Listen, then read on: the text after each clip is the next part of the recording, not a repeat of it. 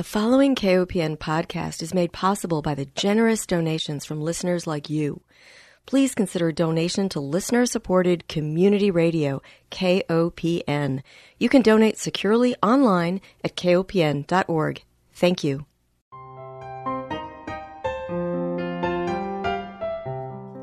Hi, welcome to Food Sleuth Radio, where we help you think beyond your plate.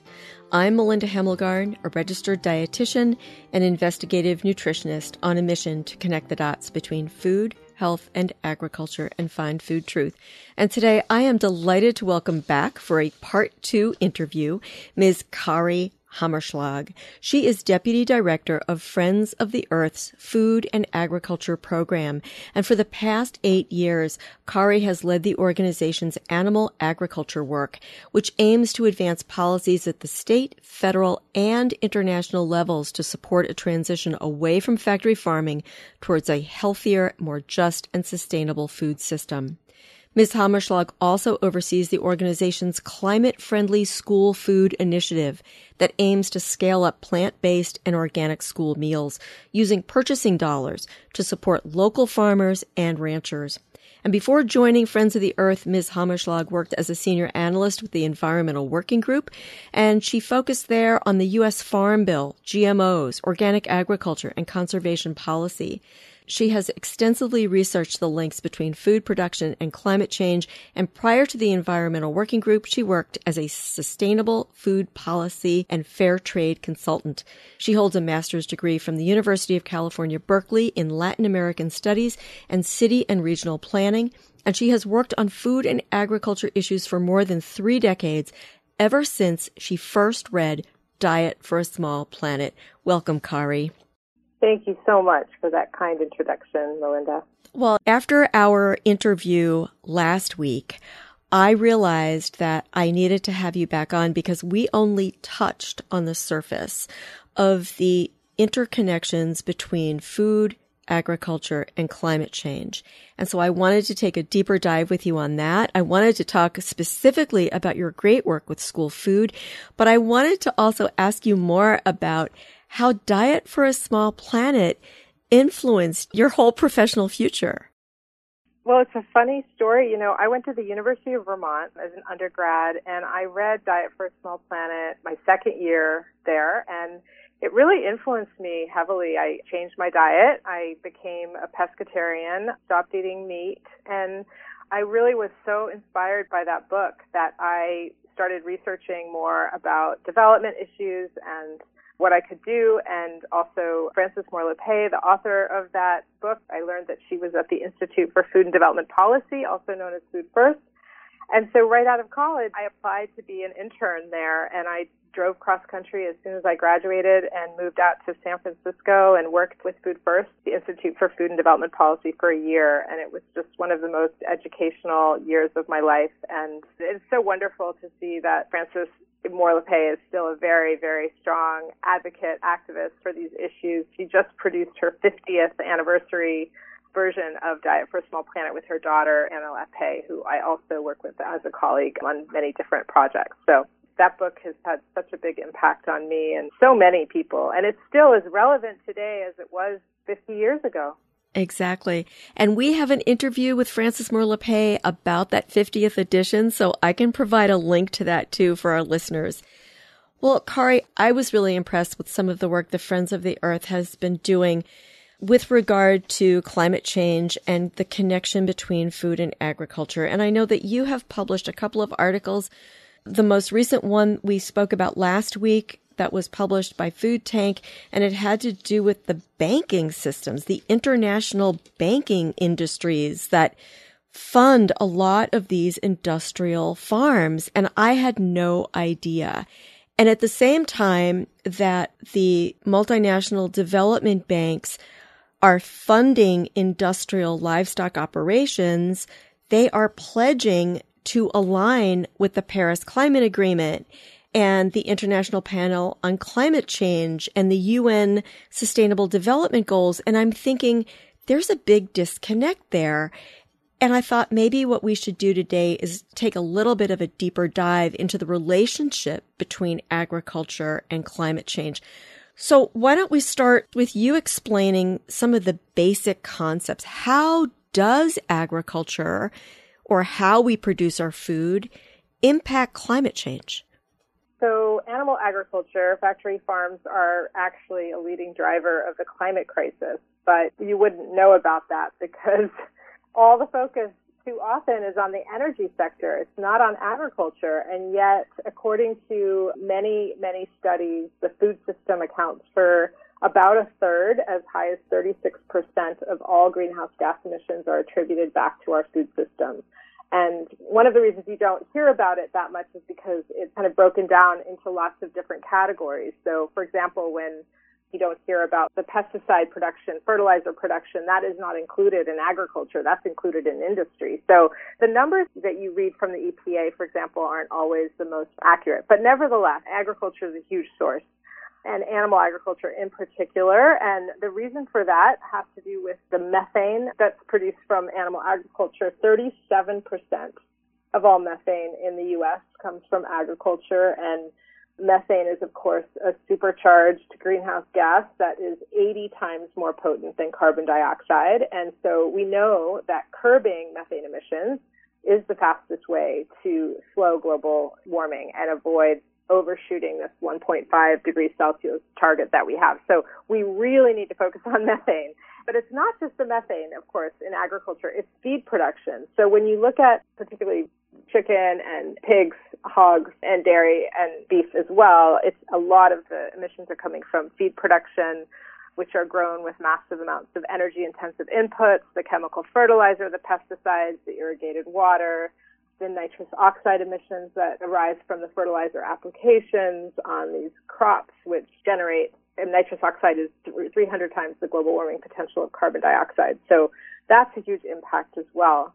And then, of course, there's the land use changes. So that in Latin America, for example, 70% of deforestation is caused by cattle grazing and then another like 14% from feed and crop production. And that's, that's a huge climate impact from deforestation. And in the U.S., there's also a lot of emissions that come from plowing up the land and plowing the native prairie that is now covered and blanketed in these massive monoculture crops. So that's another climate impact because when you convert this land, large amounts of carbon from the soil are released into the atmosphere. And so I often tell people that the destruction of these grasslands, these are carbon rich grasslands, wetlands, and shrublands all over the lot of parts of America. And this destruction is really, it's like our Amazon rainforest. You know, we think about the Amazon rainforest and all the impacts of deforestation there. And we don't think much about the clearing of land here in the U.S., but that's a big impact as well. Yeah, it's so interesting that you mentioned that because we do hear about grasslands being this big opportunity to be a carbon sink. And to the untrained eye, if you drive through areas that are big corn and soy production areas, the Midwest being one, you see a lot of green. You know, you see the corn and the soy in the summer and everything's green and it looks great. And you wouldn't know that that was actually creating a negative impact with regard to climate. So there's the issue of the pesticides and the fertilizers, as well as the heavy equipment that's used. What else should we be thinking about in terms of climate change when we think about these big monocropping systems? Well, the water footprint is huge. So animal foods in particular use far more water, and that's because they are reliant on crops. So cattle, for example, it takes 10 pounds of grain just to produce one pound of meat. So, and there's a lot of water, irrigated water that goes into producing the grain.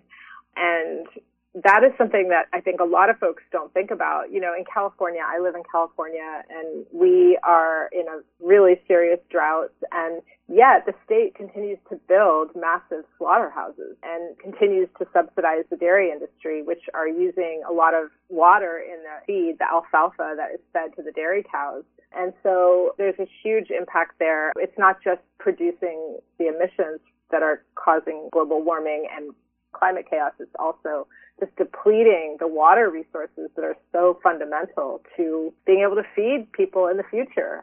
So that's a big, big issue. Right. Well, it's interesting. In one of the recent reports that you did for Food Tank, you write that industrial scale production will dramatically increase, not reduce emissions, including methane, and that a U.S. Environmental Protection Agency report documents high methane emissions from large scale confined pig operations that liquefy their manure, increasing by 44% between 1990 and 2010. So I think a lot of times we think about methane production, we think about cattle, but I don't think we're also factoring in hog and poultry operations as well. That is true. That is right. You hear a lot about cattle and you don't hear the liquid manure systems that are generating a lot of the methane on hog farms and chicken. But the truth is that the bigger methane emissions are coming from enteric fermentation, which is the digestive process of ruminant animals. And that is the much larger methane. It's a bigger percentage of overall methane emissions. And so in terms of looking at the data, the only way that we're going to really truly reduce emissions from methane emissions from animals is to scale back their production and not consume so many animals, which is absolutely in alignment with the dietary guidelines and the need to consume more fiber rich fruits, nuts, vegetables, legumes, etc. We need to consume more healthy plant based food and fewer animals and in that sense will help to reduce the methane emissions and but unfortunately in our country it's really all about voluntary approaches and I just don't see how we're going to get to the methane reduction numbers that we need to really save the planet without actually saying we are just producing too many animals. And then of course there's so many other negative impacts associated with the way that we produce animals. It's not just the methane it's just that's one issue that we really need to address if we want to have any chance of having a livable planet. Right. Kari, let me take one break because we're halfway through, and I just want to remind our listeners that if you're just joining us, you are tuned into Food Sleuth Radio. We are joined by Ms. Kari Hammerschlag, Deputy Director of Friends of the Earth's Food and Agriculture Program. And I would be remiss if I did not mention how much respect I have for the work of Friends of the Earth and their food and agriculture program specifically. And I just want to remind our listeners that there are three fundamental shifts that Friends of the Earth is working toward. One is to switch from toxic and chemical intensive to healthy and ecologically regenerative. Another is to switch from corporate controlled to democratically governed.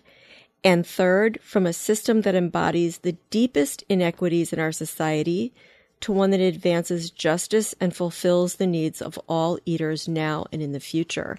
And I believe you are working on a new report that is going to look specifically at farming for the future. And I'm sure that is going to have a huge climate focus. I think that's the most urgent issue that we are facing today.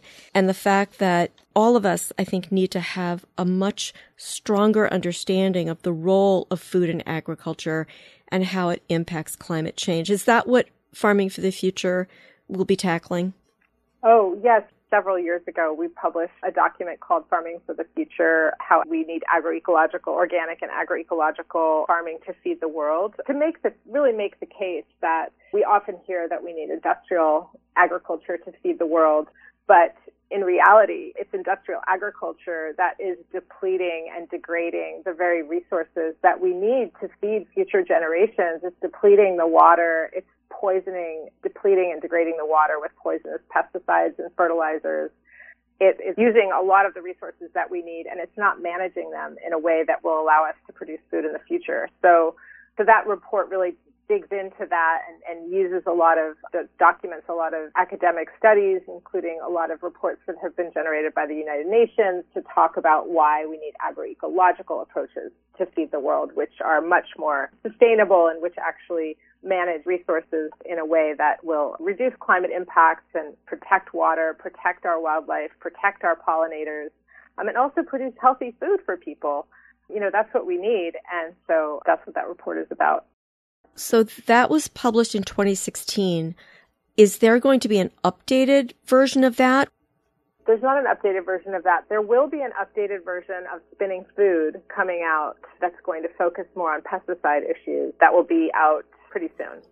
All right. I want to bring forth some work that you did. Uh, this was a report titled Shrinking the Carbon and Water Footprint of School Food, a recipe for combating climate change. And this was a pilot analysis of the Oakland Unified School District's food programs Tell me how you worked with the school system to have a more climate friendly menu. So, this is our climate friendly school food initiative, which I'm so excited about. Every year in our country, we serve 7 billion meals to students. That's a lot of food, and so it's a lot of impact both in terms of health and climate and environment. And right now, about 95% of those meals contain significant amounts of industrially produced meat and dairy. And so we are working both on the policy front, but also with school districts across California to help them shift their menus towards more plant-based and organic food. And we're seeing that there is increasing demand for this from the students. So we're working with students in a number of different school districts that are like organizing campaigns on their campuses and asking their school food directors to serve more plant-based food. They realize that this is the food for the future in terms of helping to reduce climate impacts and also many students are also very concerned about animal welfare issues and the cruelty, the intolerable cruelty to animals on factory farms, which is frankly where 95% of our food comes from. These factory farms, also known as CAFOs, where we have tens of thousands of animals that are raised in these inhumane conditions in confined buildings and and causing lots of pollution, waste that pollutes our air, water, and soil, et cetera. And so there's a lot of interest in this. And we have a, a team in California that's working with school districts and we worked with Oakland Unified School District to map out how they could significantly shrink their carbon footprint by shifting a portion of their meals towards plant-based food away from meat and dairy menu items. And they really achieved a pretty significant reduction through those changes on their menu that we documented in that report. Yes, and you've got a great graphic that shows that over two years, the Oakland Unified School District was able to save $42,000 just by making these climate friendly shifts. So I am curious to know were there complaints from the faculty and the students that there wasn't as much meat, or were you able to purchase more meat from local farmers? How did this work? Actually, we were. This is the coolest thing about this program. Not only did they save $42,000, they saved 42 million gallons of water and they reduced their carbon footprint by 14%, which is like the equivalent of planting, say, 15,000 trees or driving one and a half million fewer miles. So it was a lot of reduction from their shift on the menu because we actually did a full on carbon footprint analysis of all their menu from across two years. So that was a big undertaking. But no, there was not a pushback from students on this. What they did was in different ways, they were able to purchase more local organic meat actually from a, wonderful company called Mindful Meats that works with dairies and sources the meat from dairy cows. And they were able to also offer what we call plant forward menu items. So instead of using 100% beef in their chili, they would half the amount of beef in the chili and mix that with beans.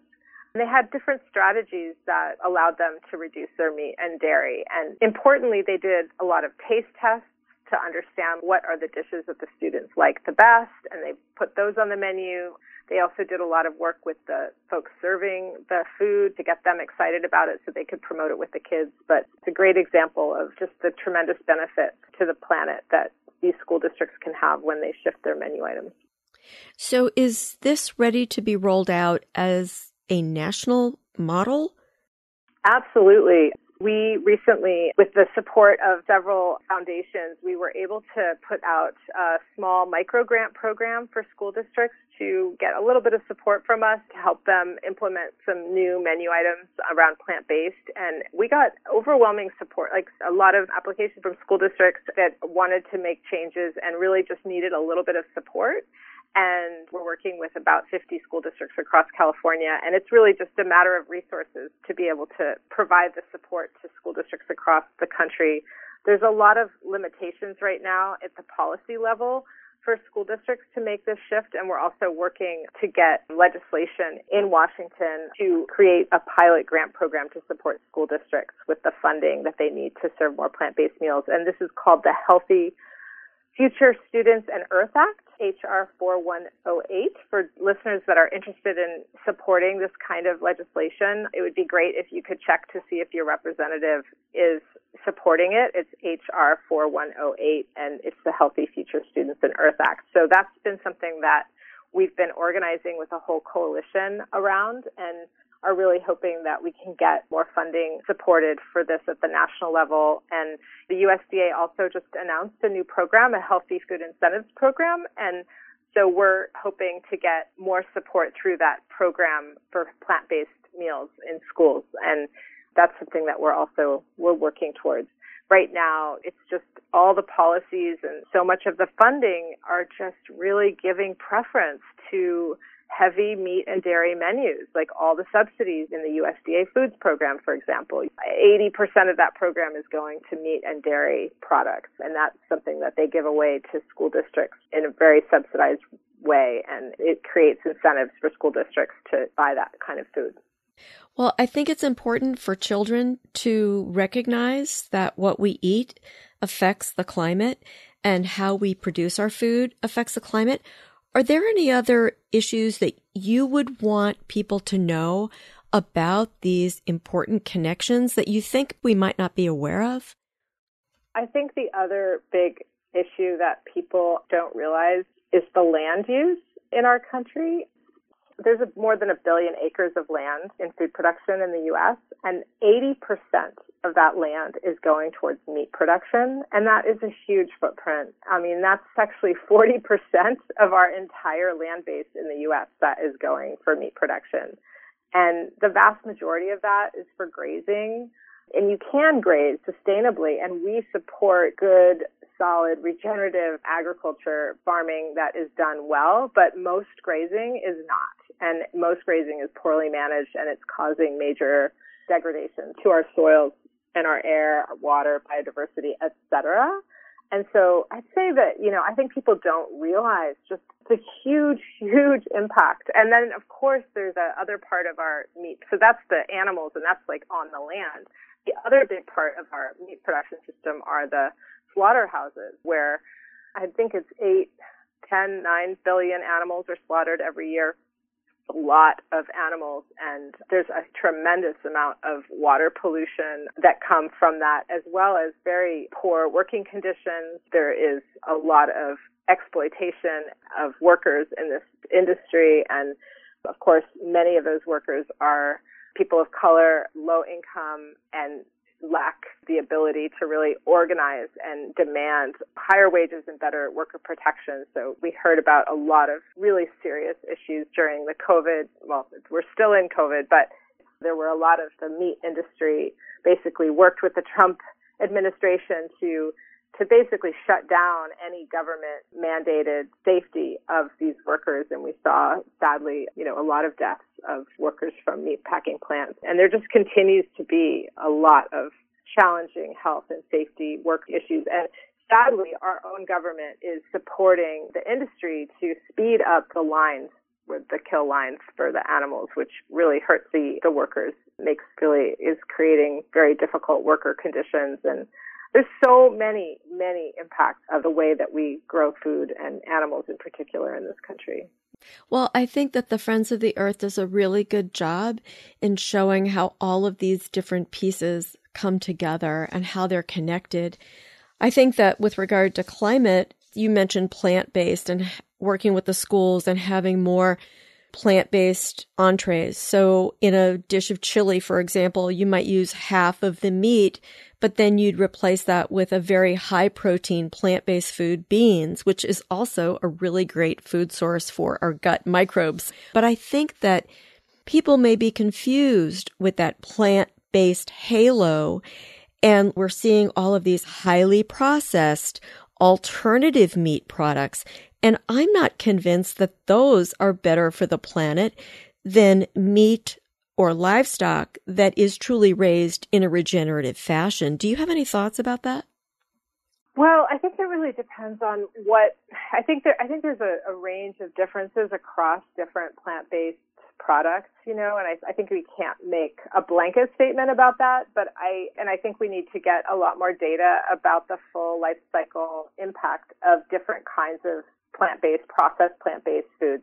There's no doubt that the unprocessed plant-based high protein foods like lentils and all kinds of beans, legumes is really the best source of protein in terms of for the planet. It's also great because it actually fixes legumes fix their own nitrogen, so that reduces the need for chemical fertilizers. And then as you said, you know, it's super rich in fiber and really good for your gut microbes, your microbiome which students are not getting enough fiber. Like fiber, we have a fiber crisis in this country. Yes, and we so do. I think plant based. I mean, we need to talk about that. It's a really, it's a, such an important issue, and and so plants are such a solution for that. But in terms of the climate footprint, I mean, I, we have done certain. There's, I think, depending on um, on what the process is for producing these plant based alternatives, they still do have a much lower footprint than even the better meat, most likely, unless there are exceptions where you have some farms where they're raising animals, where they're truly sequestering a lot of carbon through their land management practices that would counteract the big methane emissions from enteric fermentation, which is, you know, the methane that comes from animal digestive process, which is very high. And because of that methane emissions, it's very uh, rare that you're going to find that these systems of agriculture, the animal-based systems, are going to have a lower footprint. There, there are except there will be exceptions, but the mostly plant-based are going to be lower on the in terms of climate emissions. They are going to be lower, but it does depend because there are like the advanced, like the energy intensive. You know, we don't know much about the the biotech-based plant-based production systems are very energy intensive we don't know much. We don't have a lot of data about how they're growing the feedstock for those systems, the fermentation systems. Like there's a lot we don't know about how those systems are being, there's not a lot of transparency right now about that. So exactly. we, we don't know exactly, but uh, we do know about beans, that's for sure. that's right. Kari, unfortunately, we're out of time. So We've got to close, but I want to thank our listeners for joining us. Remind everyone that Food Sleuth Radio is produced by Dan Hemmelgarn for KOPN Studios in beautiful Columbia, Missouri. Most of all, I want to thank my guest, Ms. Kari Hammerschlag. She is Deputy Director of Friends of the Earth's Food and Agriculture Program, and I will provide a link to the report titled Farming for the Future, Organic and Agroecological Solutions to Feed the World, as well as Shrinking the Carbon and Water Footprint of School Food, a recipe for combating climate change. Thank you so much for being my guest. Thank you so much for having me. It was a pleasure.